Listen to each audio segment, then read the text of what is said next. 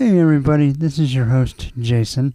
And before we get to the podcast proper, I unfortunately have a f- small disclaimer I need to make about the sound of this particular episode. It appears that unnoticeably, or unnoticeable, use the uh, adjective, not the adverb, unnoticeable to uh, Cameron and I during the recording, there was this weird kind of interference noise on the track. It almost sounds like a, a raccoon scratching in the attic. Dad, the coons are back! And it's it's fairly constant on the track. It ranges from not that noticeable to mildly annoying to there's one or two places where it gets slightly abrasive.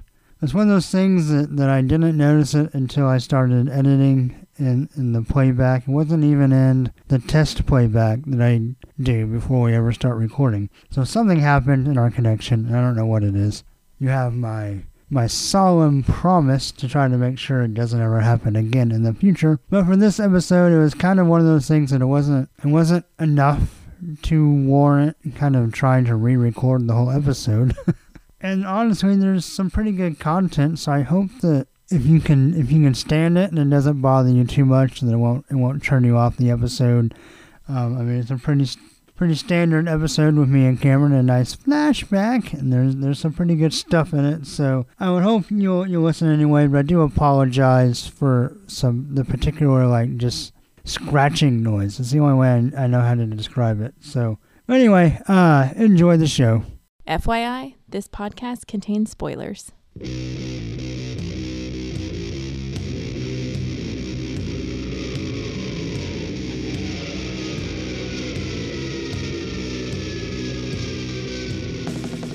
Hey, everybody, welcome to episode 145 of the podcast that goes SNIKT. I'm your host, Jason.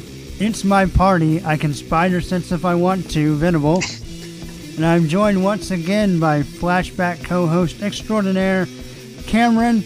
The worst part about the future is Pink GoBots Sinclair. Nailed it. I got a chance to redeem myself and bring that back since I left it out the last time. it's alright. Anyway, so like like you may have figured, this is going to be a flashback episode. Flashback. You just had vocal box surgery. Yeah. But we're going to cover Wolverine Year 12 Part 2. Now, it may seem like forever ago that we did Year 12 Part 1. That's because it kind of is.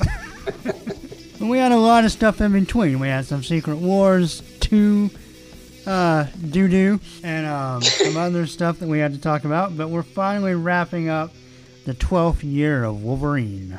Yes. Oh, also have a little bonus content for you. We're also going to catch up with our old friend Sabretooth, who we haven't seen in forever. What's he been up to? well, turns out I'm going to tell you. I can't wait. Uh, with bated breath. With bated baby's breath. Sure. All right, well, you want to jump into some comics? Let's do it. All right, here we go. All right, so first up, we have Uncanny X Men number 207. 207. That's correct. Uh, okay, so we open up with our people. So 207 called Ghosts. Ooh. Got Chris Claremont writer, of course. Art, John Romita Jr. and Dan Green. Uh, Tom Orzechowski letterer, Glynis Oliver colors. I think for now on, we should start saying Dan Green's name like Dan Green.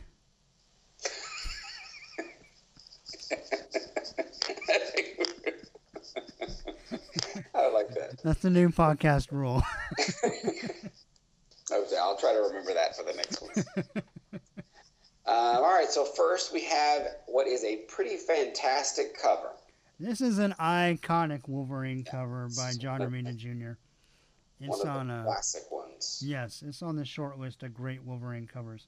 Yeah. Even with the extremely disproportionate legs, it's still awesome.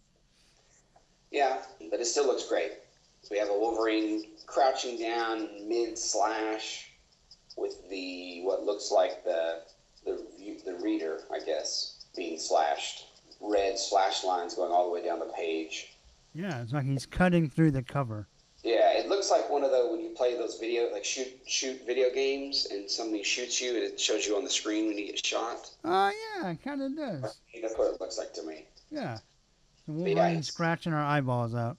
Yeah, and he's yelling. And, yeah, it's pretty cool. Got a striped background, blue, really thin stripes in the background to kind of give shadows and just good stuff. It, it's a great cover, and you can can surmise it'll probably be the uh, podcast cover image for this episode. And if not, you should just Google Uncanny X Men 207. Yeah. Because it's cool. Totally. It's, it's an awesome, awesome cover. I don't really know what else to say about it other than just heaping continuous praise on it. Yep, yep, yep.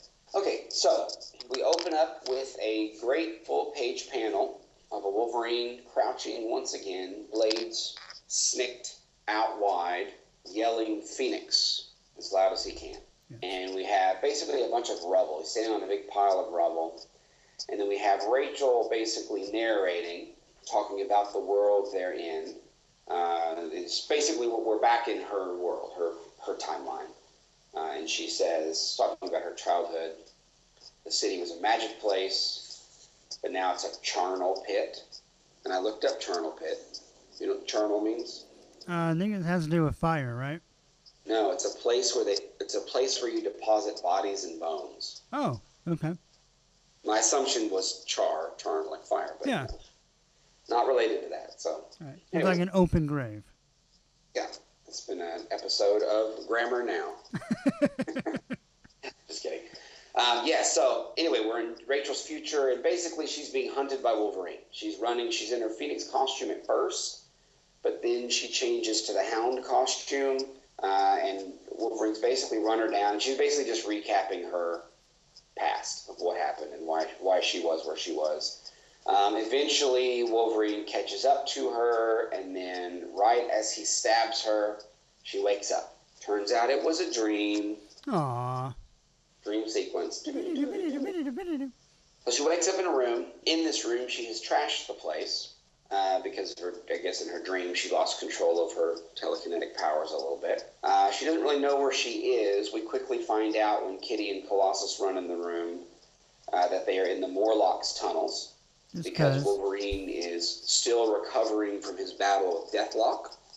Deathstrike. Yes, Deathstrike. Sorry, I wrote Deathstrike. I said Deathlok. Deathstrike, and they took him to the healer, the Morlock healer, because that's why they're down there. Colossus and Kitty basically give Rachel a hard time for wrecking the room, uh, and she feels sad.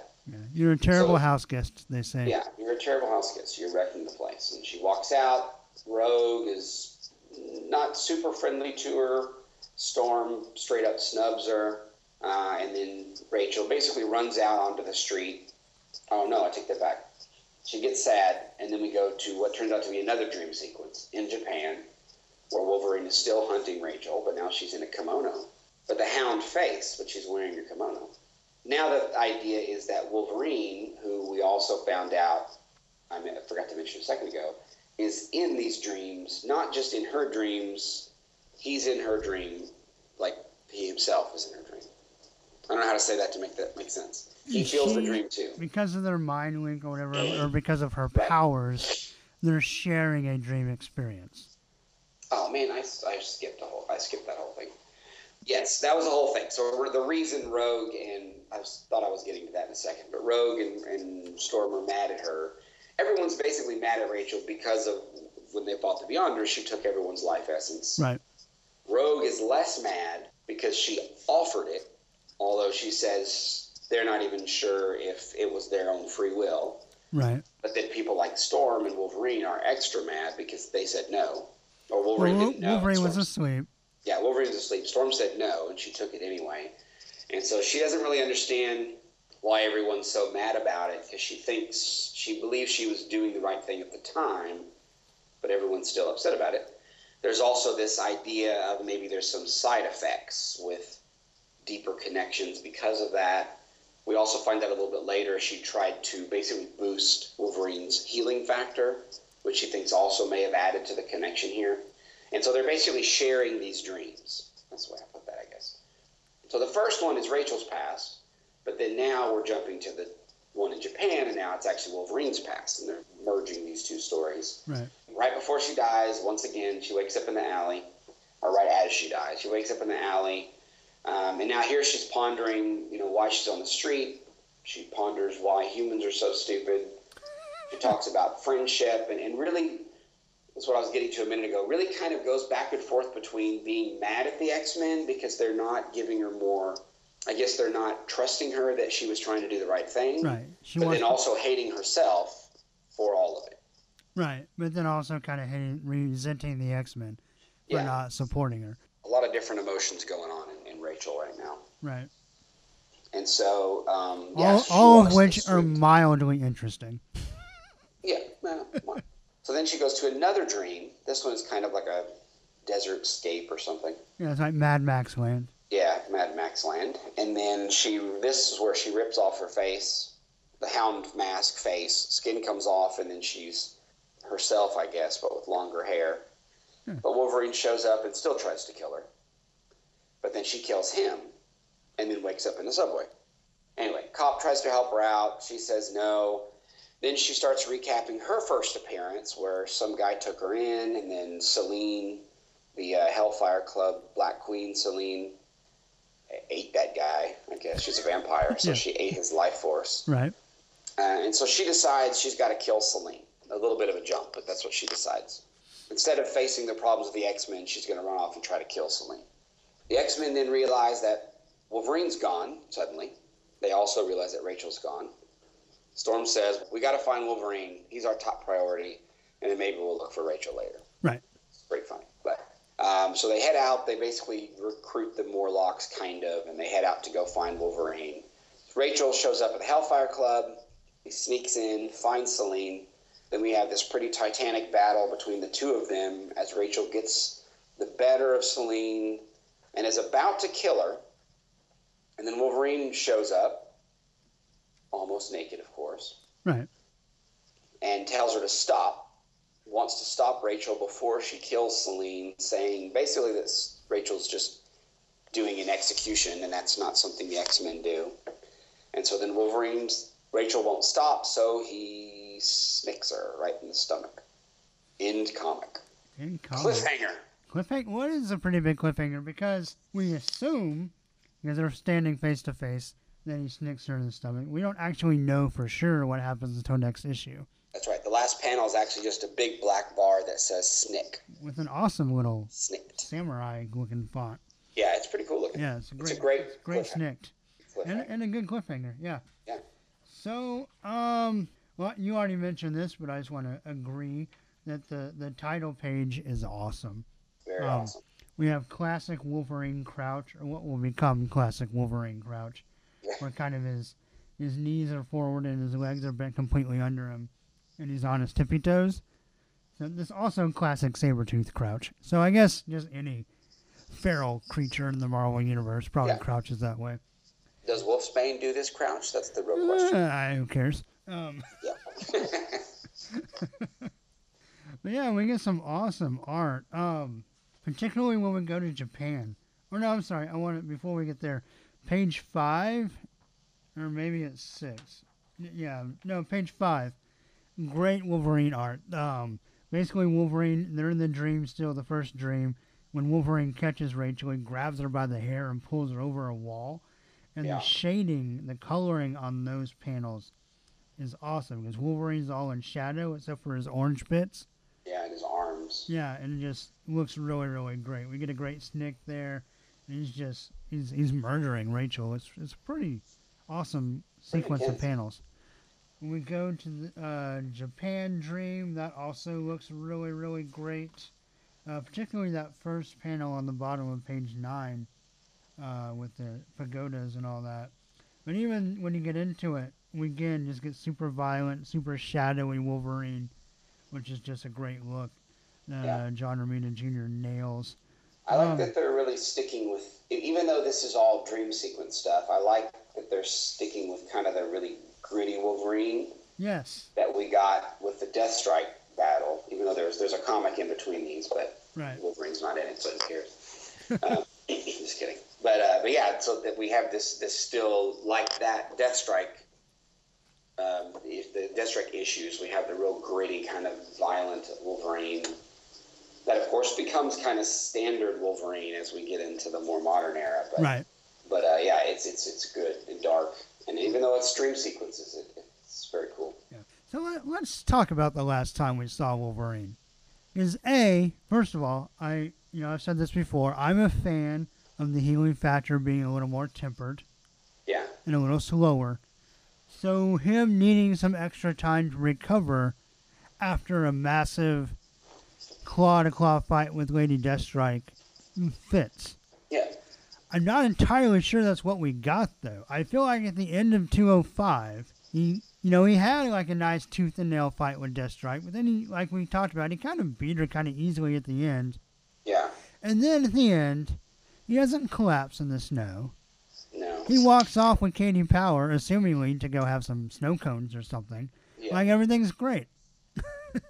Yeah, I, I agree. It's uh, I Yeah. like the idea of it, but you're Yes. right. 205 doesn't give us an indication in the beginning of 205 Yes. that he's that hurt. Right. But by the end of 205, You're like, oh, he's everything's fine. Yeah. enough to, to defeat Deathstrike easily Right. and to choose not to kill her and walk off. Right. But then now we're back.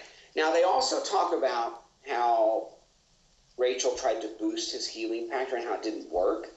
And so I wonder if there was maybe they're suggesting that it backfired maybe. Okay, but then show us that. But yeah, they don't yeah, they don't tell us that. And so I kind of thought maybe that's what they were going for. And that's why there's the connection and why they're so mad at each other. Or maybe he's physically getting hurt in the dreams.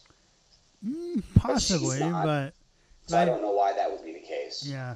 But I feel like the whole reason they're in the tunnels, like you said, which I actually kind of missed, is that they took Wolverine to get healed by the Morlock healer, Yeah. and they're, they're going to stay down there until they feel like they can move him, I guess. Yeah, but Um, yeah, it doesn't it doesn't make a lot of sense because at the end of 205, he's up walking around. And Right. Now, if at the end of 205 he beats Deathstrike, he takes a couple of steps, and he falls down bloody in the snow, then this makes perfect sense. Right. but that's not what we got. And No, also, we don't know how the X Men found Wolverine. The last Right. time we saw the X Men, they were in San Francisco fighting the Freedom Force. And then they're like, oh, well, after that battle, they, they're basically told, um, it's not safe for y'all to stay here. We let y'all, you know, the cops intervened with Freedom Force in 206 at the end. And they're like, hey, we'll save your neck, we'll protect you, but you gotta leave. Like, we can't keep doing this. So you know they're going back to New York. and you know, Right. and honestly, I don't need you know half an issue with them like making a flight. Like that's not what I'm looking for. Walking around looking for Right. Wolverine. But maybe at least mention like, oh hey, you know we we we came back home, we found Wolverine like either laying in the face down in the snow or wandering around like a madman or something. But Yeah. no, it's just we're in the tunnels. Wolverine's in a bed and bandages because his healing factor is taking too long, and that's it. I just I feel like this is just more. We talked in 205. I think Claremont's on a skipping streak, and I'm not really sure why. Yeah. Because we also we know we have a couple other questions. Uh, you mentioned one. I'll let you ask I'll ask about where Magneto is. Yeah, because we don't know. Um, It's supposed to be one of the X Men now, and he's on the cover in the little panel of all the X Men. Right. But he's I- nowhere to be found. Yeah. Now here's one of those things where we're not be, we're being two, the only two X Men fans of this era that didn't read New Mutants. I I think by this point he has already kind of taken over as mentor of the New Mutants. Yeah. And the X Men, I think we're entering the era where the X Men aren't at the school as much. And Yeah. they're kind of roaming around. Um, I think they'll go back every now and then, but they're they're all kind of mad that Magneto's there. Yeah. And Storm's the leader of the X Men, but Magneto's the leader of the New Mutants. And they kind of say, okay, well, the kids stay at the school. We're going to do our own thing. We're going to go be X Men without you. Right. Um, and I Well, I guess it makes sense too that if because they went to the tunnels, that someone would need to stay at the school right. with the New Mutants, and so Right. so okay, fair enough. Yeah. Although w- it may be maybe a mention. Yeah. A reference. And also at the end of 206, we have Nightcrawler wandering around on his little solo adventures, still Yeah. carrying over from 204. And then also there's a, I think it's four issue Nightcrawler miniseries that's wrapping up. But there's no indication, no little editor's note, no asterisk in here like, hey, Nightcrawler's back, see his miniseries or whatever. It's just like, oh, suddenly he's back. No one talks about him even being gone.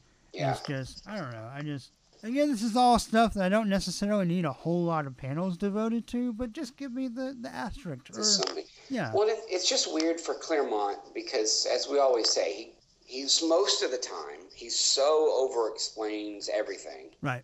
and then just lately, in the last couple issues, that is, he'll just periodically not explain a bunch of stuff, and then you're like, what? Maybe don't give me six pages about it, but at least a, a panel or a Right. editor's note or something. Yeah, exactly. So I have a continuity noodle bender question for you.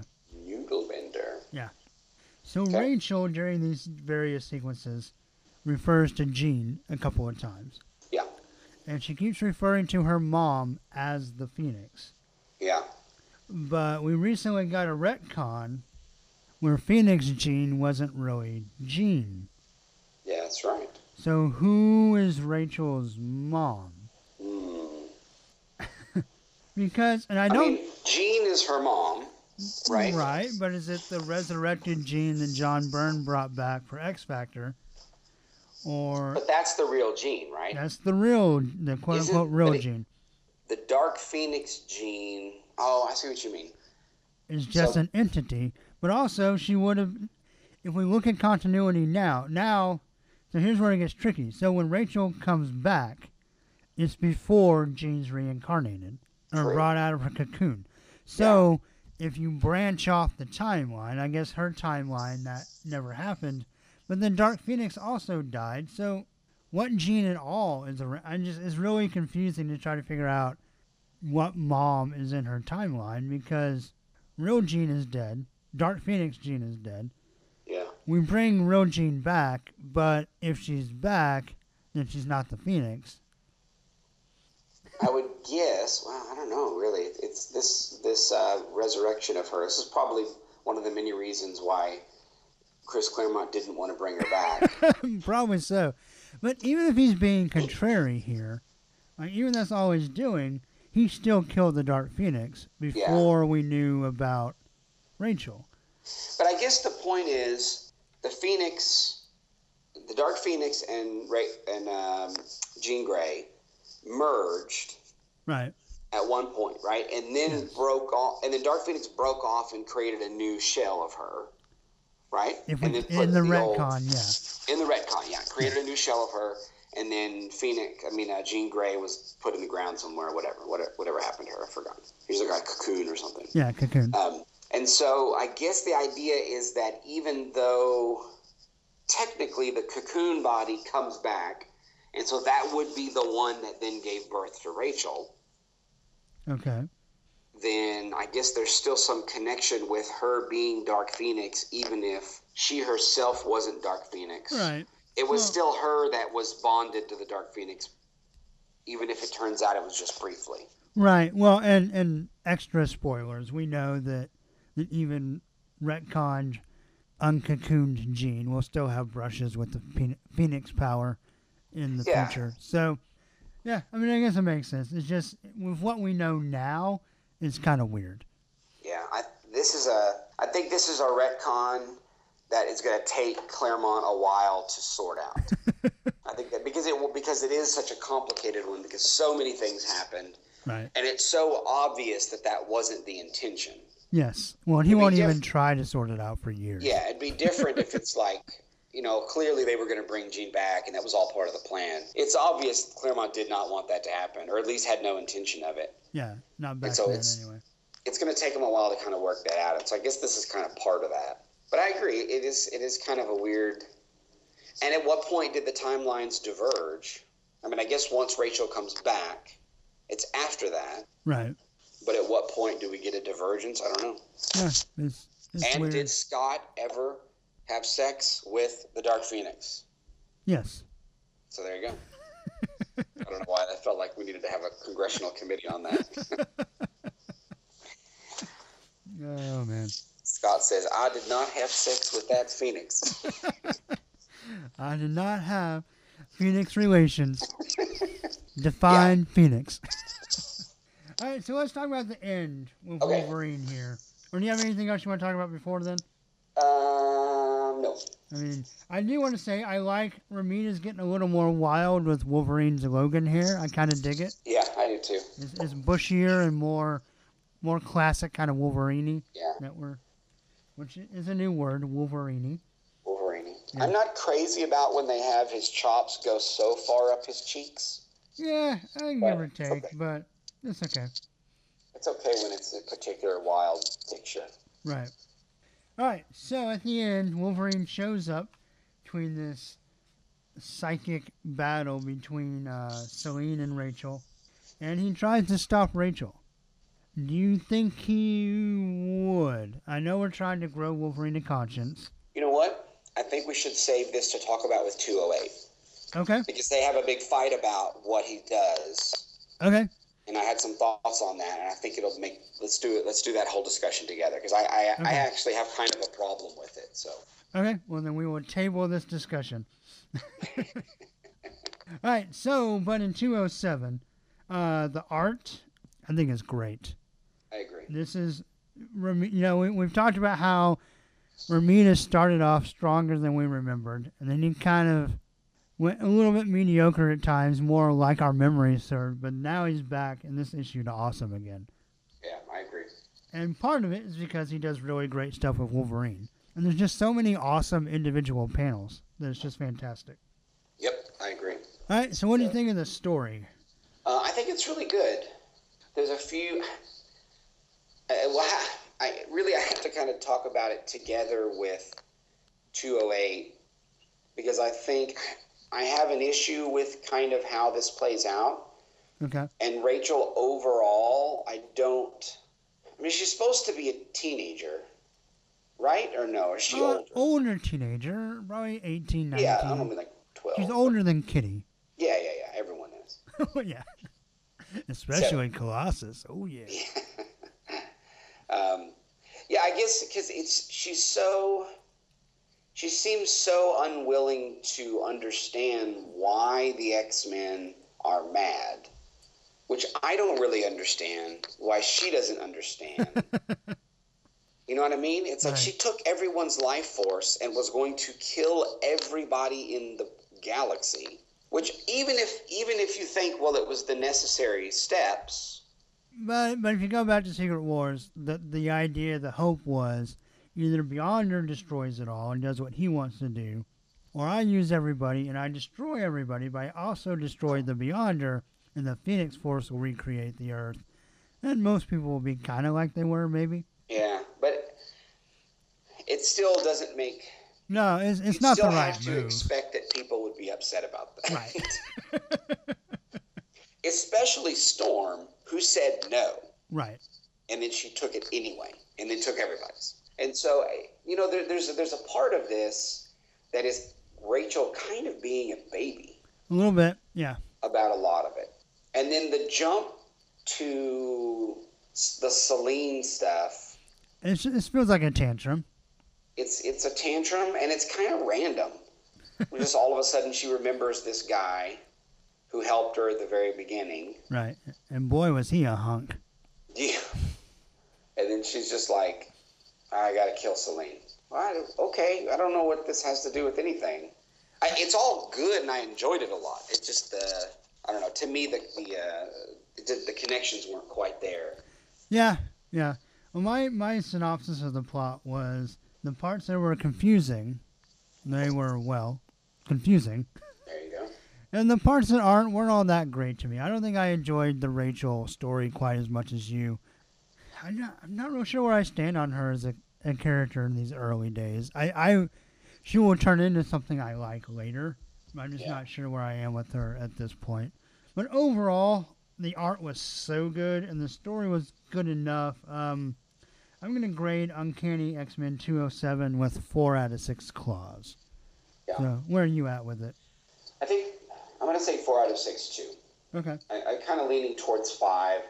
To me, the the disconnect it really feels like they just had two different ideas for stories, and they said, let's just mash these together. Someone's like, uh, yeah. So, you know, but I, I liked it a lot. I, I would go back and forth between a five, four, and five. So, but I'll stick with four. All right, sounds good.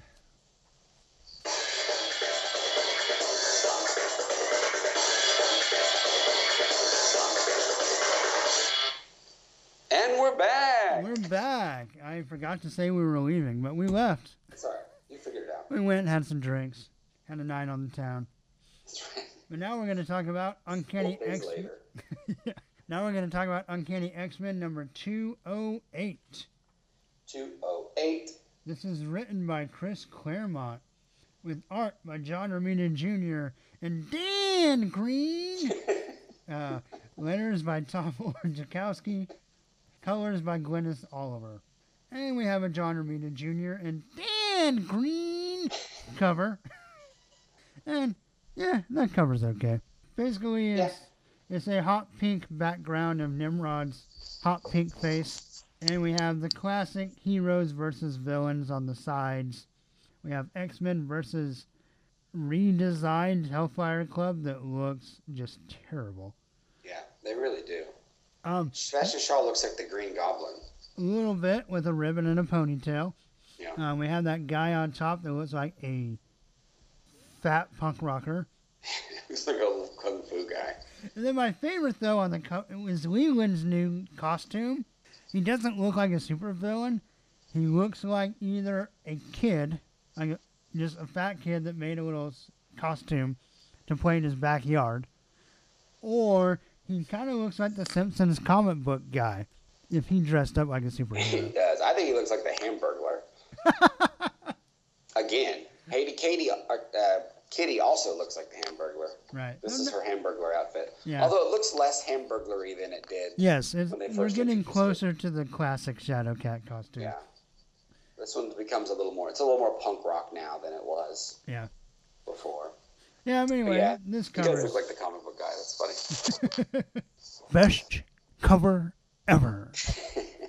but no, it's not. No, it's not. It's okay. All right. Well, inside, um, we pick back up in the Morlock tunnels where Kitty is really indignant about Wolverine gutting Rachel. Yeah, she's very mad about it. Yeah. Wolverine sticks to his gut, or I mean claws. Um, Storm intervenes and initiates the search for Rachel, uh, enlisting the Morlocks for help. Which I thought they already did that, but whatever. Selene eats some souls in Central Park to restore herself after her fight with Rachel. She then calls an emergency Hellfire Club meeting to discuss the new Phoenix. Shaw wants her alive. But Nimrod finds Rachel first. Rachel uses her TK to suture her wounds. She finds Selene's handiwork, aka corpses, in the park, and curses Wolverine because those bodies are on his head. Because he stopped her from killing Selene in the first place. So she decides, instead of going after Selene, she's going to track down Wolverine and attack him. Kitty phases him away, and the Nightcrawler teleports them both to safety. With Wolverine now out of commission, the X Men enlist Caliban to try and track Rachel. The Hellfire Club and X Men find Rachel at the same time. So, fight, fight, fight! While Rachel hides, yeah, while Rachel hides, the X Men are nearly defeated when Nimrod shows up. To be continued. Not a great cliffhanger. Yeah, not nearly as good as last time. Although it would be just that Nimrod is so dumb. Yeah, Or yeah. looks so dumb, I should say. like a pink GoBot. Yeah. Okay. So Kitty's super pissed and really hurt. yeah. So let's let's get into this now. All right, because I let's- think on the one hand, I get it makes sense why Kitty's mad, because he's basically killed Rachel. Yes. It kind of makes sense that Wolverine doesn't want the X Men to just be executioners. Right. But I don't know that it really makes sense that Wolverine would kill a a friend, an associate, an X Men, to save a villain. Right. And so I feel like there's a bit of a jump because I also feel like in the future we will have specifically the uh, the X Force, the version of X Force they made in the early 2000 or late 2000s, hmm where it was like Wolverine and uh, and um, Archangel and Deadpool and yeah, Psylocke yeah, yeah, and- yeah. Well, that was kind of a Death Squad. Yeah. Not not exactly, but but it was kind of like that. I mean, it was the, they're the, the wet works, right? To use a to use another comic Right. of uh, That's of the. X Men. And so I thought I, I don't know that I, I really think this is a stand that Wolverine would take. Well, so here's a little bit of the difference that I see, and I, I'm going to basically agree with you, but I'm going to start off maybe a little bit different. The X Men are not X Force, which I agree. X Force is a, a beast unto itself later. The Wolverine led X Force. I think because Kitty and Rachel and all of them are so young, he's starting to kind. This is kind of his first stab at kind of ooh, Wolverine pun. Um, first stab at kind of taking on a mentorship role to, to some of the younger mutants.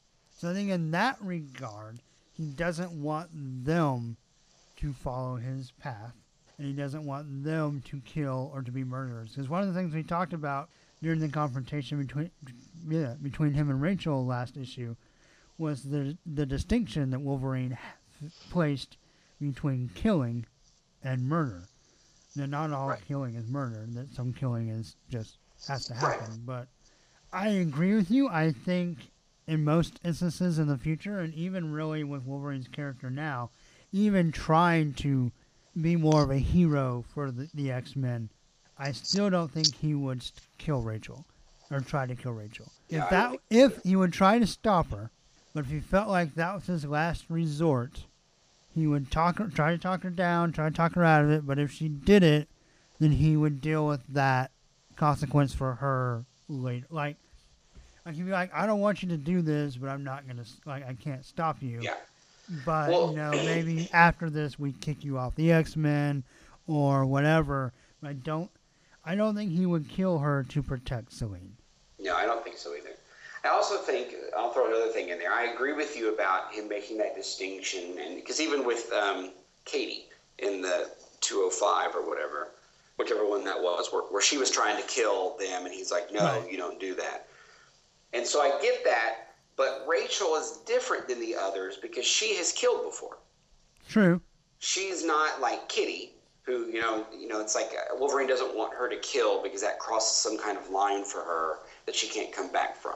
Right. Rachel's killed before. She has that very dark future past, right, in which she was part of a whole lot of people getting killed. Right. And so I don't think it would, it doesn't make sense that he would make the same kind of mentor argument with her that he might with a kitty or like Jubilee later or someone like that. Well, the only thing I would say to that though is the the whole focus of Rachel's character arc to this point has been her trying to change and redeem herself of her past, and I can see Wolverine wanting to help her do that. Yeah.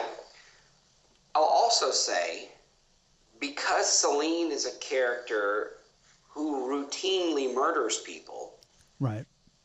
I definitely don't think that this is the same thing. Well, and I, yeah, and because of who Selene is, I don't know if this is where Wolverine would make his stand. Right. Now, a storm, I get it. She's totally against death. Non Right. not non-violence, but but she's not someone who's going to be in favor of death. Wolverine who's someone who believes strongly as we know Right. that some people need to die. Right. I feel like Selene is a character that Wolverine would most likely deem needed to die. right. And in this case, I just it just seems so extreme for him not to try to stop her, like you said, but to go the length of actually him killing Rachel right. to save someone who is a murderer and is going to keep on murdering. Right. No, It seems I, like a stretch. yeah, I agree.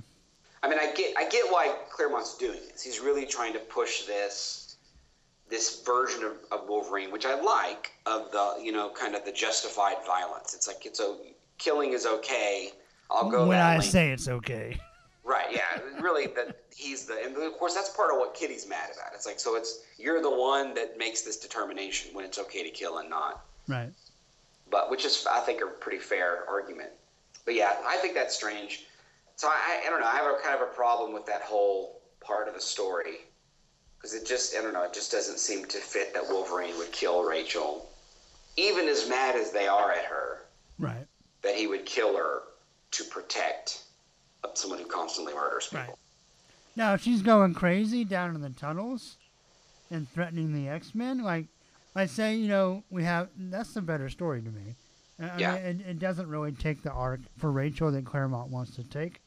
Yeah. But if she loses control of her powers, right? she's upset about what happened with the Beyonder, she's she's upset that the X Men are mad at her. She's having all these weird dreams, and she feels maybe like the, the X Men are out to get me. They don't trust me anymore, Right. and she fights an X Men. And then Wolverine's faced with that conundrum. Then yes, I think he stabs her ten times out of ten Yeah. with you know with all six claws. But yeah, I agree. Th- making it Selene makes this less important to me. I Yeah. guess. Well, I would say even even she's going to kill the whole Hellfire Club. I mean, you know, it's like a little bit bigger, and she's going to just wipe the whole club off the. Right. In that case, then even that, I think I could see more of Wolverine saying, "Well, the innocents are going to die in this," or you know, this is bigger than what you're doing. But yeah, this kind of targeted Well, but what is an assassination. But they did fight. It's not like right. she's killing her in her sleep. I mean, I don't know. Yeah. And to be fair, though, we do get a mention that she maybe did intend to wipe out the whole inner circle at least. Yeah. And so, but even then, I don't, I don't know. I just, Even then, these are all people that kill people all the time. And the X Men, I mean, Wolverine would kill any of one of those people. Wolverine already tried to kill Leland and Pierce in previous occasions. yeah, and, and would, he would easily kill all of those people in a fight. It's just something about Rachel sneaking in, even though they then fight. yeah. I don't know. But even Shaw is like, well, I don't believe you, Selene, because the X Men don't sneak into our Hellfire Club. They leave us perfectly alone unless we kidnap them. yeah, yeah, it's kind of weird. But we do get an awesome snikt on page two. We do. It is a very cool Snikt. I really like. Are you ready to move on from that, or you want to talk? Yeah, about no, yeah, I think we, we've said. I really have like the next scene. I really like what Claremont does here, where he then, after this this fight, we then go to the park where we have a rapist who grabs a lady in the park and steals her money and is about to rape her, and then Selene shows up and eats that guy. And so, for a brief moment, you think, "Oh, Wolverine was right, right? Because now she has saved this girl from this rapist. And so for a moment you think, well, Selene's not that bad. But then she kills the girl too. Right. And so it's like immediately Claremont's like, maybe she's not that bad. Oh no, she is. Right. She doesn't just eat bad people; she eats everybody. Right. She sees everybody. And so I thought that was a really a really good effect. Especially since it, it's on one page and then you got to flip two pages because of the ads to get to where then she then turns and eats the, the victim, the original victim. Right. I thought that was a really good uh, technique on Claremont's part. Yeah, I thought that was really cool too. for a moment, it's like for a moment you're with Rachel or with Wolverine, I mean, and then you're like, no, no, Rachel's right. Selene should have died. Which is hard as a such huge Wolverine fans for us to say Wolverine was wrong, Right. but it kind of seems like he was in this case. but uh, they don't really ever address that. Well, they do because that's why Phoenix hunts them down, and she's like, "This is all Wolverine's fault. Oh, like, that's true. if he would have let me kill her, then these two people would both be alive." Yeah, I mean, I guess I meant Wolverine doesn't ever Oh. recognize Right. Right. that he should have let Rachel kill Selene. Yeah. I mean, I, I get the slippery slope. You know, are they just going to start target assassinating villains? Obviously, that's not something they want to do with the X Men. No, not yet. Not yet, anyway. but the, yeah, it's, it's interesting. So my favorite part about the Hellfire Club meeting is that the Hellfire Club have mad respect for Wolverine's claws. yeah, they do. I like that too. They're like, uh, we've been stabbed by Wolverine before. We don't want to do that again. right. Yeah, that was pretty cool. Right. Was that Leland that said that? Yeah, right. Yeah, Leland does, but even Shaw said something about it earlier too. So Yeah. that was It's really like, we funny. don't want to do this. We're not interested in fighting Wolverine. Um, and then we have this whole weird thing with Nimrod transforming into a dude with a thin mustache. I like his uh, radar hand or radar wrist, maybe. Yeah. Who I guess is. Did the friend die and he's taking care of the kid, or is he just staying with the No, friend? he, he rescued the friend. Remember from like a mugging or whatever. That's right. And he took him in, is trying to help him get a job, and then he's such a whiz at computers because nudge, nudge, wink, wink, he's a robot. Right. He is a computer. Yeah. yes, but no, he, and now he's, he's helping the kid with his homework, kind of being. Here's a stranger in our house who helps my little kid all the time. Yeah. That's, that's good stuff. And I like how Nimrod deals with that. He says, How is it I feel joy? Feel anything? He's starting to become sentient. Starting to become human. I guess he was already sentient, so. More human than human. Nope. Not gonna go there. Well, you know what? Orgasm noises over a incredibly sliderific guitar riff. Not today, my friend. All right, well, so moving on from Nimrod, on page nine, I Yeah. love these top three panels, the way they show the telepathy. Yeah, I did too. Like, you have these big words, like, of emotions, Yeah. and they kind of filter down to actual sentences, like, or parts of sentences. So, like, you go from, like, love, fear, sad, hate, to, like, what they're actually thinking, and it kind of just Right. filters down. I thought that was really cool. So she feels like the broad emotions over, overwhelm her first, and then she starts picking up individual thoughts. Yeah. And just thought that was a really interesting way to display that. So whether that whoever's idea that was, whether it was all Claremont or Claremont and Romita, uh, kudos, thumbs up to them. Yeah, I don't know. It looks cool though. I like that Rachel is still in the maid costume. That's really funny. Yeah. So that panel of of her remembering Wolverine stabbing her is awesome. We have a snikt kind of down the left side, and then like a broken glass panel of Rachel in red and black screaming. It's an awesome panel. It is very cool. Very, very cool. All right. So I don't really have anything else. Well, no, we have another great panel of Wolverine getting fried by the Phoenix power. Yeah, that was pretty cool too.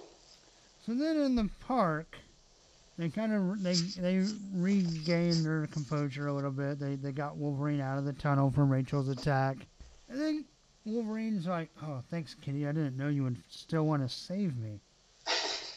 Which which is fine, whatever. But then Kitty's like, "Ah, give me a break. We're X Men. It takes more than being a butthead to let you die or whatever." Yeah. I'm not. I like this in that yes, we're putting the team first, that we're forgiving each other. That's fine, but Wolverine was either justified in what he did, or he wasn't. Yeah. But I don't know if you can downgrade attempted murder to butthead. Yeah. it is. Uh, it is an odd moment of levity on, Yeah. on the part of, of Kitty. It's like, oh, actually, it's only. It's not that big a deal that you murdered my friend, Right, or may have murdered my friend. right. I mean, I've known you longer. That's Yeah. fine. It was, it's a strange. But I, I agree with you. I Oh, like that's just. Wolverine. Yeah. Ding. Seems like it should have been more. You know, we'll, we'll deal with that later, or Right. you know, so we got we got to protect the team. You know, Right. Or, than- you know, I may you not agree with you, but I don't want you to die. You know, yeah. Right. Yeah, I also I really dislike this Hound guy, or not Hound. That's that's right. What what is, what is that guy's name? Owen Uh, Power. What's his? Does he have a? he's, if there's a little Bow Wow, he's Big Bow Wow. I guess so. What's his name? Why can't I remember his name? Um, Von Roehm. Oh, that's right. He's Von Roehm. And, uh, I, he's really stupid, and I the whole, he's on a chain, and it's really stupid. I thought yeah, plus he looks dumb. he does look dumb. He's not cool looking. He looks like a he looks like a reject dreadnought. yeah, he does. He's the S and M dreadnought. What would his name be? Whipnet? I don't know. I don't know. Oh, something stupid. Dog collar. Dog collar. There you go. Now get me some grape soda, mate. Oh yeah, yeah, and um, and then Nimrod looks just as go botterific as ever. Yeah, yeah, yeah. So we we kind of brushed over the fight. There's uh, Rogue tackles Van Rim. or Von Roehm, and so she becomes Selene's puppet because he was Selene's puppet. Yeah, so there's that part. Colossus gets buried, whatever, blah blah blah. The fight was cool, but it's there's no particular highlights. I didn't think. Nah, I think Ro- uh, Steel Rogue is kind of cool. Yeah, takes Colossus's power. I didn't really think it made sense that when she took Von Roehm's power, that she then also, that Rogue also then came under the spell or under the control of Selene. yeah, because she gets his memories, but she doesn't get. I, I guess they're saying the transfer of the consciousness. Yeah, I don't know. I didn't think that really made a lot of sense. Yeah, And know. the fact that falling down then got rid of it, it also didn't really make sense. Well, she fell down and bumped a noggin. Because it's the power transfer takes time. Like Yeah. it, to go back, it takes a while, especially with the Colossus one. She has that for a while. It's weird that in that case, it's like just a second. Yeah. And then she falls down. She's like, "Oh, never mind." Oh, Ma, I got a bump on the noggin last Christmas.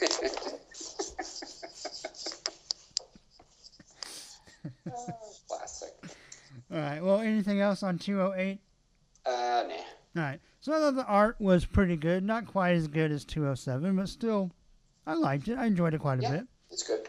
I thought the story was a little better. I I can do without Rachel's incessant internal whining, but you know, whatever. Yeah, it's a bit much. Yeah. It and it just gets worse as we get into the next one. Yeah. So I thought Right. this issue still had some issues, but it was much more coherent to me. Yeah, I agree. So I'm going to actually grade up a little bit. I'm going to give. We didn't have quite as many awesome Wolverine panels, True. but I'm going to give Uncanny X Men 208 five out of six claws. Well, I hate to copy, but but I'm going to say the same thing. Okay. because I, I did enjoy. I enjoyed this. I enjoyed the story more. I enjoyed the other one, but this one even more. Especially because this one, really, my biggest problem with the other one was that I didn't think the two sides of the story really made sense together. Just kind of random. Right. But this one is a, you know, it's one story, and so I thought it was more coherent. And there were less things in this one where it was like, what would have, where did this come from, and why did this happen? The kind of stuff that's happening off the panel that, that you were talking about. So. Right.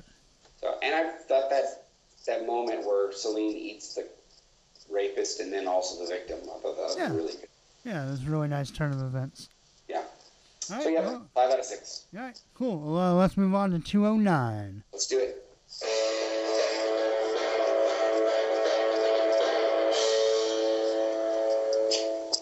And we're back. We're back. Uncanny X Men 209. Two oh nine. Salvation. Salvation. Chris Claremont writer, John Romita Jr. breakdowns. P. Craig Russell. Come on and give it to me. P. Craig Russell, guest finisher. Tom Orzechowski, letterer, and Glynis Oliver, colors. Oh, guest finisher. Yeah. Okay, so uh, we have a cover that would be great if it was not Nimrod that Colossus was fighting. Because the it looks really cool to me. I really like the Colossus. I like the, everything about it, except that Nimrod is just so stupid looking that it just doesn't look cool because Nimrod doesn't look cool. Yeah. My note on the cover was pretty good for a pink GoBot. I like like his cracking, like where, where Colossus is grabbing him on the wrist. Yeah, Like he's, he's breaking apart. I thought that was a nice touch, and all the action lines are good. I agree. Everything except everything except the design of Nimrod. Yeah. It's just really that's really the only problem. Yeah. Otherwise, it'd be a great couple. So before you get into the, the plot, Okay. did you know that in the future, pink GoBots had really nicely sculpted butts? I didn't know that, Okay, well, all but now I do, and I feel like my life is better now that I know that fact. And now I can't wait for the future. In the year uh, 2000. Okay, so 209. So we open up where right where we left off. Nimrod, who in the very last panel of 208 stands, uh, shows up and yells, "Mutants!" Super really loud. loudly. Yeah. And so here we have a Nimrod in the sky, where we see an up close shot of his sculpted butt. You were just. And then below him is the X Men and the Hellfire Club. So we have a Nimrod versus the X Men versus the Hellfire Club. Rachel has disappeared somewhere, off pouting. Yeah. Which this whole, basically, this whole comic is a long fight between Nimrod, X Men, and Hellfire Club, periodically with scenes of Rachel whining. Yeah, pretty much. And then uh, well, I'll kind of pace it a little bit more, but that's pretty much the whole pretty thing. much the whole. Yeah. So we have this big fight. Rachel's really, I mean, for her, she's really struggling. And again, this this is what I was complaining about before, and it gets worse in this in this issue because she's really goes back and forth between basically just I should help the X Men, screw them, they don't they don't they're not supporting me. Right. It's just real being a real baby, and it just really brings back the home that it brings back the point that it doesn't make any sense why why she doesn't understand why they're so angry. Right. It's like, yes, they should not have been quite as cold to her. Maybe they should have made a little bit more effort, especially Rogue and and um, Storm. and uh, Storm Or and the, Kitty, Colossus, really everyone. everybody, but but especially Rogue and Storm because they, they talk. Is that that's the previous issue I think where they're Yeah. like both know what it's like to be an outsider, to feel desperate and all that. But still, it it doesn't make any sense that Rachel would straight up abandon everybody. Then again, Wolverine did stab her in the stomach, and so maybe there's I don't know, maybe there's a little more justification on her part than than I'm giving her credit for. But either way, she's kind of laying in the ground bleeding, kind of going back and forth of whether she should help or not. Nimrod, who my, one of my biggest problems with Nimrod here is that he moves so slow at points, but then really fast at other points. It's like so something happens and he obliterates the Von Roehm guy, and then otherwise he's just kind of in the sky scanning. What is the word he uses? Scanalysis. He says scanalysis Right. everyone, and it just seems like sometimes he immediately processes stuff and moves really quickly, but then other times it seems like he's just sitting there processing for a really long time. Right. Because he gives the X Men and the Hellfire Club a pretty substantial amount of time to discuss what they want to do and Yeah. whether or not they want to join forces and where they should go, while he just kind of seemingly floats in the sky, which I thought was really strange. Anyway, uh, we also get lots of in the nick of time things in this issue Yes. a whole lot of someone shows up right in the nick of time. So we go back to this. One of the first things that happens as the X Men and the Hellfire Club are basically talking about they need to join forces so they can fight Nimrod. Steel Rogue flies out of the ground in a pretty cool panel. Kitty then jumps into the ground. When she jumps out of the ground, she uh, basically disorients Leland, who is the one who had dropped Colossus down into the ground. Right. I can't remember if we mentioned that in the last. I it probably skipped it. Yeah. yeah, but anyway, Colossus is deep underground. And so Rogue bursts out of the ground. Leland's confused. Katie jumps in the ground, phases down to go catch Colossus. Wolverine and Nightcrawler then show up right behind the little human weird guys that the Hellfire Club brings. In a great moment where they show up and say, Yo, chumps, my blue furried friend buddy's Nightcrawler. I'm Wolverine. We're X Men too. Want a party? And then it shows them running out of the woods. Right. It says, "Guess not." That's my favorite section of the I comic. thought I thought that was really funny. um, yeah, and so anyway, Rogue uses Nimrod to take care of Shaw. Nimrod basically throws Shaw in space or something. Yeah. He recognizes, of course, that Shaw gains power when he gets hit, and so it's again Nimrod doesn't make a lot of sense because it seems like he has all this good information and knows everything. Still can't seem to beat anybody Right. although he does beat a few of these guys. So Shaw gets thrown out, presumably into space, although he's not dead forever, so I don't know where where where he comes back later, I guess. Uh, in this issue. No, Shaw doesn't go back in this issue. Yeah, he does. Leland brings focus. Is Leland's dying? So, all right, we'll, we'll wait till we get there. I'll, Okay. I'll show you. I, I, I missed that. I thought he was uh, Anyway, um, that happens. Uh, Rachel's being a real big baby. As the the fight is basically going, the X Men are still kind of fighting the Hellfire Club while they're all fighting Nimrod. It's not really clear. It's like they kind of say we need to team up, but they're still kind of fighting each other. It's very bizarre. Rachel still crying, being a baby about it all. Then she finds a gate and uses what she calls a telekinetic Jimmy, which I thought was really funny. and gets in there, and turns out it's the body shoppy. The body shoppy, Because they spell it S H O P P. which is nice and like future psychedelic looking. Yeah, it is. It is. It doesn't look at all like the body shop looked. No, That's right. it's a much more magical place. Yeah, which I guess the idea is this is what they're. This is the sales room, not the lab. Right. So basically, they're trying to convince Rachel to go with them, and Rachel can be anyone she wants to be and change herself. And so she's struggling with that. Meanwhile, everybody's still fighting Nimrod. Kurt tries to do a rerun on Nimrod and phase part of Nimrod, which is what they had done before. But Storm says, no, he learns from each battle. He's a computer. but Kurt doesn't listen. Nimrod, of course, knows what's happening and blasts Kurt so hard that Storm wonders if Kurt was fully disintegrated or not, or if he fused off. And we don't find out. We don't know yet. Yeah. Leland then has a heart attack randomly. Yeah. Working so hard, has a heart attack. Oh, every fat guy in comic book has a heart attack I at one guess he's got point. to have a heart attack at some point. Colossus then, at the last second, comes out of the ground.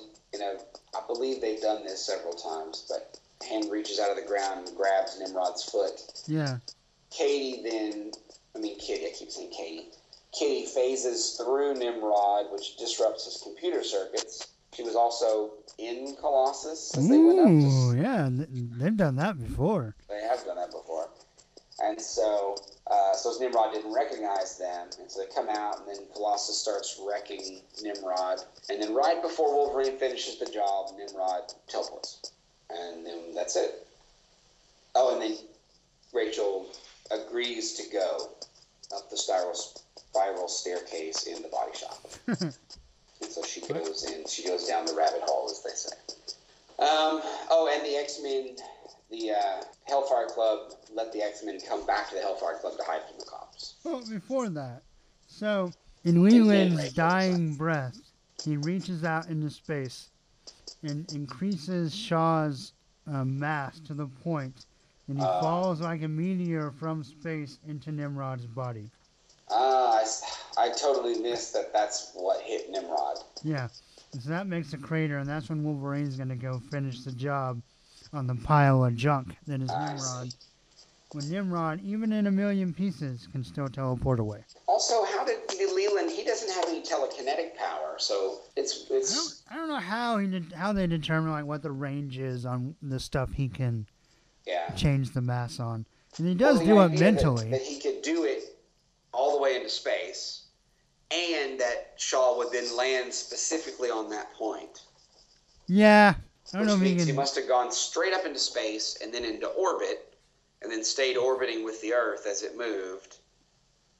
So that when he fell down, it was in the exact same moment. I don't know. That was kind of a weird thing. Uh, I, it's panel in 21 of Wolverine. After Nimrod uh, teleports, it's a really funny panel of Wolverine, I think. Yeah, He's standing there with his hair blowing in the he's wind. standing in the crater, but the edge of the crater looks like wind. Yeah, it And looks his his hair is like, the side. It looks like the, the final scene of a of a romance movie. yes, it does. looks like Mel Gibson a little bit. It does a little bit. So that's that story, Yeah, all right. which I enjoyed it in spite of how I kind of reviewed it as we went through. But I, I thought it was good. I enjoyed it. Yeah. And what do you think of the art in this one? Um, I think it's it's okay. It's not as good as the two before. It's like Romita had a great issue and then kind of got a little worse and then a little worse on here. Although I guess it's not Romita. It's kind of Romita. Maybe Craig Russell. We have to blame him since he's the one Yeah. finishing all of But these. Craig, his, Craig. his finish was not a happy ending. yeah. So I don't know. Yeah, it's it's not bad, but it's definitely not as good as the two previous. Yeah. So I thought the story's pretty much like you said, just a fight issue, but it's a pretty good fight issue. Yeah, I agree. Um, I'm really on the fence because I don't remember the outcome. Really on on the fence with the whole Rachel spiral thing. Yeah. But part of that's because I don't remember where it goes and because I'm not digging Rachel that much right now. So I can't Yeah. remember if this makes her better or worse. Yeah, I'm, I'm in the same boat. I don't really remember either. Um, my, my, the biggest irritant in this, again, Nimrod, who's just so 80s. Everything about Nimrod is so 80s. Yeah. so much more than you know. There's a lot of '80s stuff, obviously, as we read these comics that are from the '80s. Right. But so much of the X Men stuff is not is doesn't feel so dated. Like a few of the costumes here and there, but right. a lot of it, other than you know like phrases and stuff, but it's like it's not that dated. But Nimrod just seems so '80s, just the way he talks, the way he looks, certainly the weird kind of robot voice talk that he does. Really, I find I find him really obnoxious, and so while I really enjoy pretty much everything in this comic, it, it still still irritates me. Yeah. Well, I mean, we did find out what the body shoppy actually is. Yeah, And that it's a, it is kind of a, a place out of time and space yeah. that Spider can control with her magic. And so she, yeah, she's basically tricking people by promising that she can change them into whatever they want, but that she's then going to control them, Yeah. which she says. They definitely have a slogan. Um, the body shoppy guarantees results or your money back. Yeah, There's a money back guarantee. My least favorite thing about Nimrod is that in the event or in the attempt to make him the super powerful future enemy, I feel like his power is like magic robot science. yeah, And I don't know. I there's that's fine to a point, but I feel like like on the one hand I like like oh we adapt, you know, the adaptability, we changed our powers to fight the X-Men. But then everything becomes a MacGuffin at some point. yeah. and so I'm just kind of like, well, okay, but I don't know. Well, in some ways, he, he's just kind of become a super sentinel. Yeah, well, I think that's really what he is. I mean, Yeah. he's, he's That's where he's going with it. But so it's like the same thing, but yeah, he's so powerful that he could just kind of do whatever. yeah, And so, yeah, it, I don't know. It's, it's not compelling. right. He's too silly and too powerful at the same time. I did think it was interesting that we have two deaths in this comic. I don't Oh. remember if Leland or Von Roehm come back. Oh yeah, I forgot. Yeah, so I was a little disappointed that we ran out of pages and didn't get to have the uh, the claw on claw fight between Von Roehm and Wolverine because they were about to go at it. Yeah, it seems like that should have been in there. At least one page of that, or at least Right. one panel. But yeah, and I, I, I think he dies. I mean, he disintegrates him. Oh yeah, that's right. And so, I, I mean, Yeah, he he, does. does die, but I, I don't know that he comes back, him or Leland. I don't remember. I think we might see Leland again. I can't remember. I don't. Rem- I didn't even remember that Von Roehm existed, so I don't think we'll see him again. I don't think so either. I, it feels like it feels like they really want to do something for the Hellfire Club, and they were just like, we need to get rid of some of these guys. And so they, in this issue, they're like, well, just have them kill these two guys, Right. which just seems kind of random. Huh, To have two deaths. I mean, not major deaths because it's neither of them are very interesting characters. Leland's okay, Yeah. but Huh. I don't know. It The was- White Queen was noticeably absent in this whole story arc. Yeah, she was. I know she's there. doing her own thing with the Massachusetts Academy, but um, yeah, keep But bringing yeah. that up. yeah, but she was noticeably absent, so I thought that yeah, was interesting. not not there. All right, well, when do you want to grade Uncanny X-Men 209? I'm gonna give it a five still, five out of six. Okay. Even though the art's not quite as good, but I, I still I felt that the story was really good, and I, I- it was fast paced, and I you know I was reading and, and really enjoying it a lot. I'm gonna go back down to four out of six. I enjoyed it, but it didn't knock my socks off. So I thought it was just a Yeah. nice, solid, above average read. So, Yeah. All right, well, cool. Well, you have time to uh, stick around for some bonus Sabretooth material. Now I gotta go. Okay. All right. Well, why don't you plug your stuff, and then I'll jump on and do the Sabretooth. All right. Um, you can follow me at Cameron Sinclair, my podcast, History Banter Podcast, at History Banter on Twitter. I plugged the last episode that we were having a, a show. We were going to do a, show, a live show at Alamo Drafthouse, uh, Cinema and Richardson. We're still probably going to do that, but it's not going to be the movie that I plugged before, which I think was Saving Private Ryan. Yeah. Um, so I'm working on a different movie, and so it, we're still going to have it, but it won't be at the same time. So if you're the one person that was interested, you can uh, follow the Twitter, and I'll, I'll once I get a, a date and a time and a movie settled, I'll, I'll start plugging it pretty heavy. I'm sure. So stay tuned. Yeah, stay tuned. Basically. All right. Well, that was Wolverine Year 12, Part 2. And uh, we'll move on in a minute and uh, catch up with Sabretooth. So thanks, Cameron, for coming on. No problem. Yeah, we'll Thanks for you. having me. Yeah, we'll see you next time. All right. You want to do it? I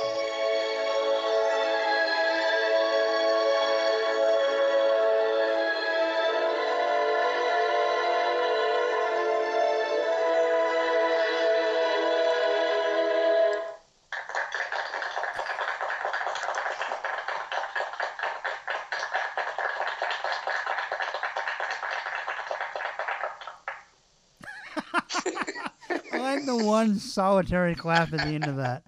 That's really funny. That's great. All right. See you later. All right.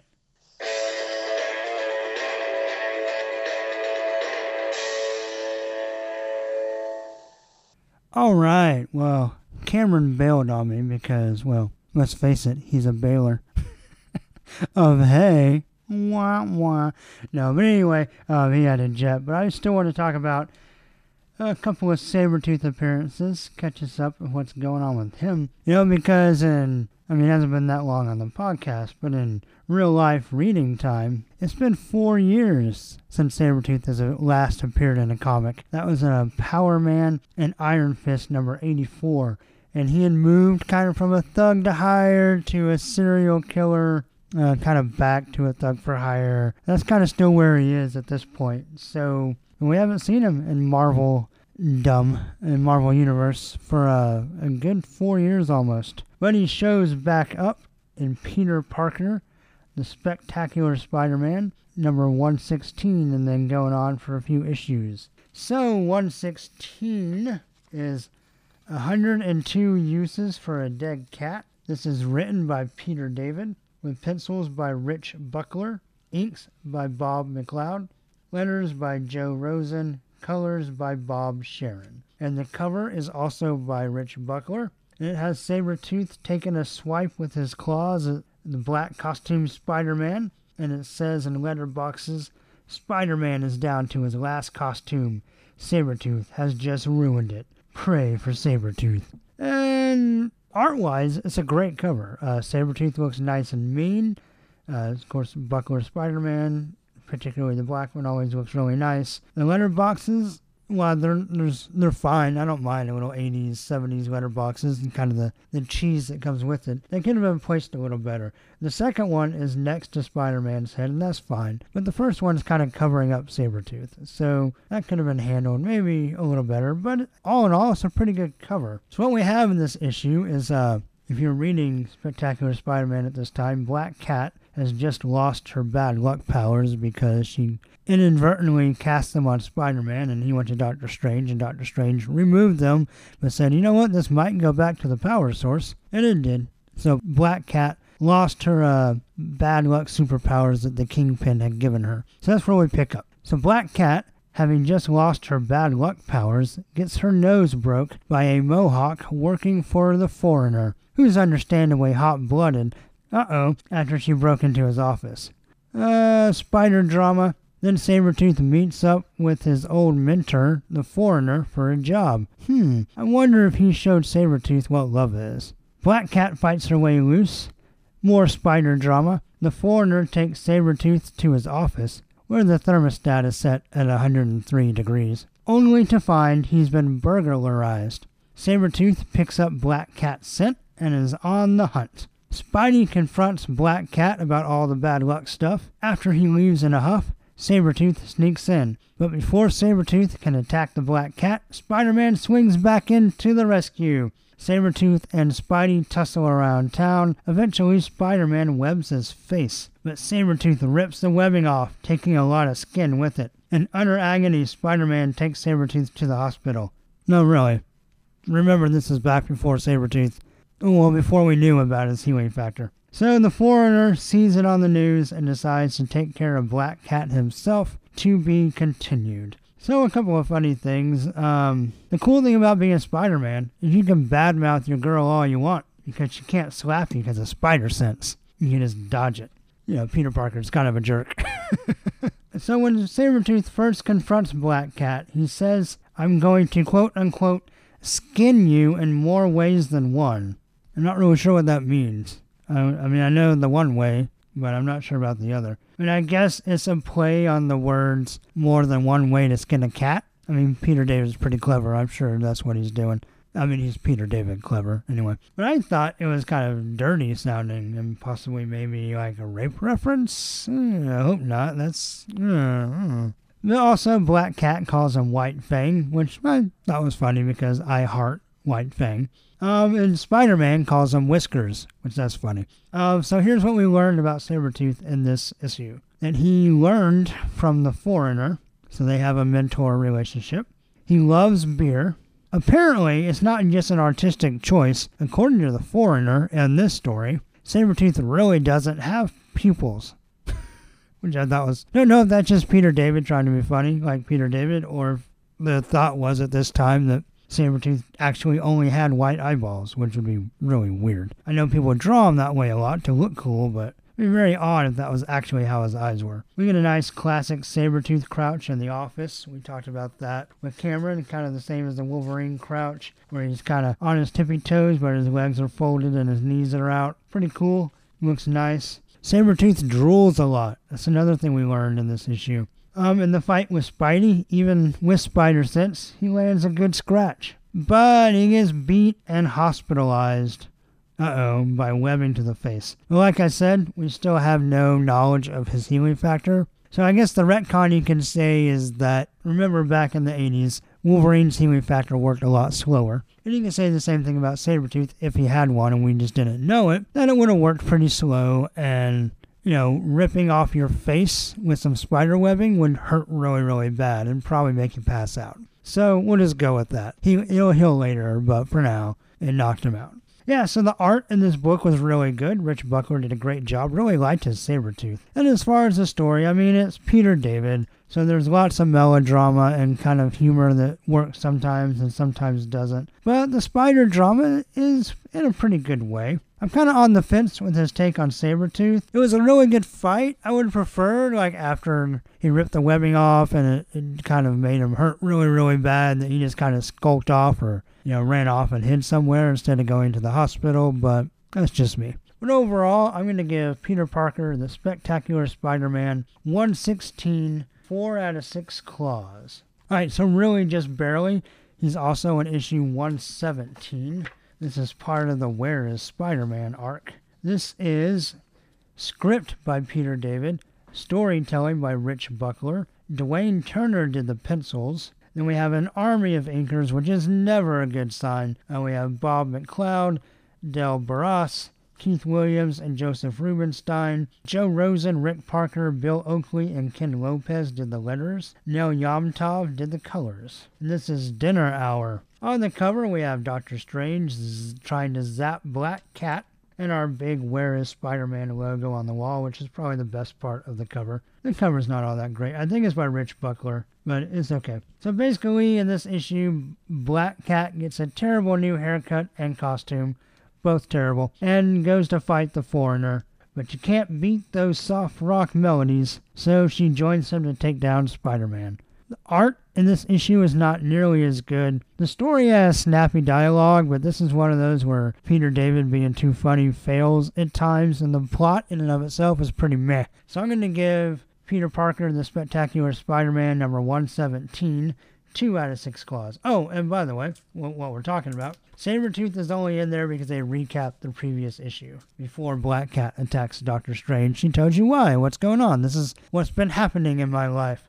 So then we skip an issue, but we catch back up to Sabretooth and Peter Parker, the Spectacular Spider Man 119.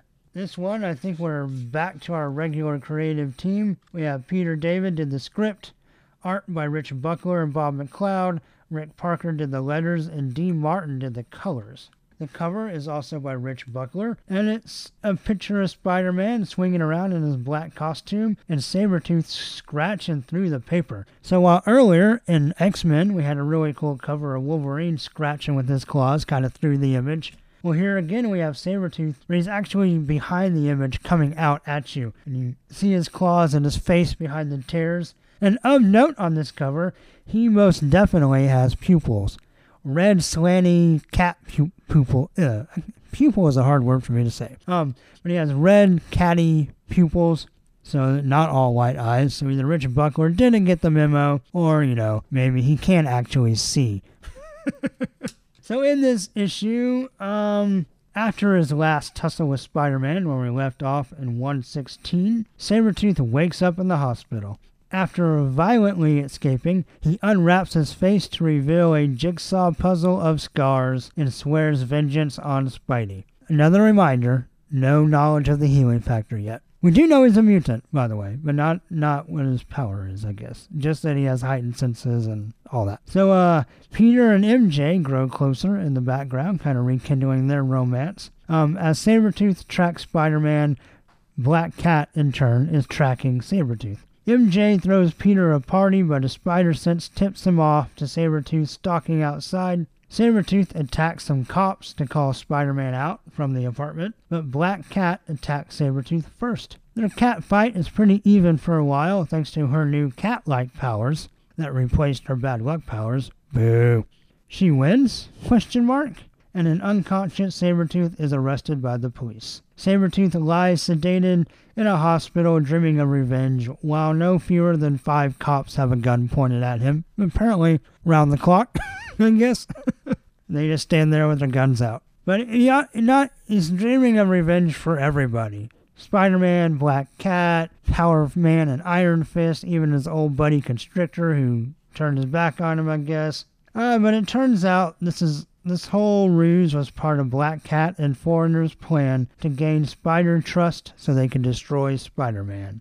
Um, so what do we get from Sabretooth this time? Well, he's very violent. And of note, kind of psychologically speaking, he uses violence and his body count to make up for being humiliated, which sounds a lot like Sabretooth, so that part was good. You can chalk up his face, like I said, to a slower 80s healing factor. Even though we don't know about it yet, we can say, well, yeah, it would have scarred at first, maybe, and then eventually. And plus, if he went to the hospital and it wasn't healed right away, the doctors tried to stitch him up. So, you know, that would explain the stitches. So that can all kind of be healed later, slowly. Sabretooth says uh, Black Cat, quote unquote, shouldn't last a second, end quote, against him, and I agree. Even with her cat powers, Sabretooth should have taken her out pretty easily, so that's kind of lame. And he lies in bed swearing revenge, but I'm pretty sure that this story and his tie-in even to the foreigner are all very quickly dropped because he's about to be roped into X-Men related stories very soon.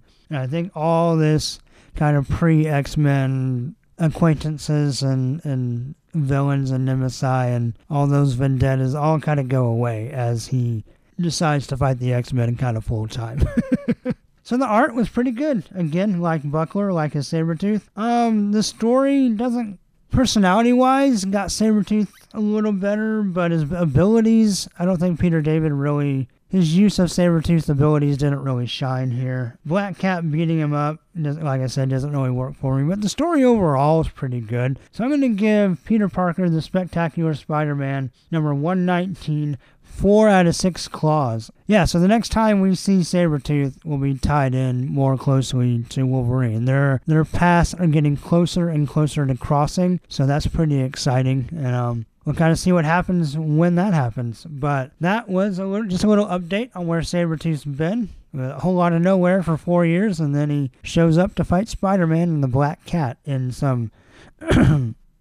I didn't say this. Peter David said this. Cat fights. so, all right, there you go. Okay, so that is going to do it for episode 145. That was Wolverine, Year 12, Part 2. And uh, we saw what Sabretooth did during that time frame as well. So Cameron already gave his plugs before he uh, skipped out on the podcast. Just kidding. But yeah, so you can, if you heard that segment, you got all his stuff. For us, like the Facebook page, Twitter is at Sniktcast, email us sniktcast at yahoo.com. Uh, website with show notes and stuff is sniktcast.podbean.com. Uh, that's going to do it. So until next time, hugs and snikts. Bye.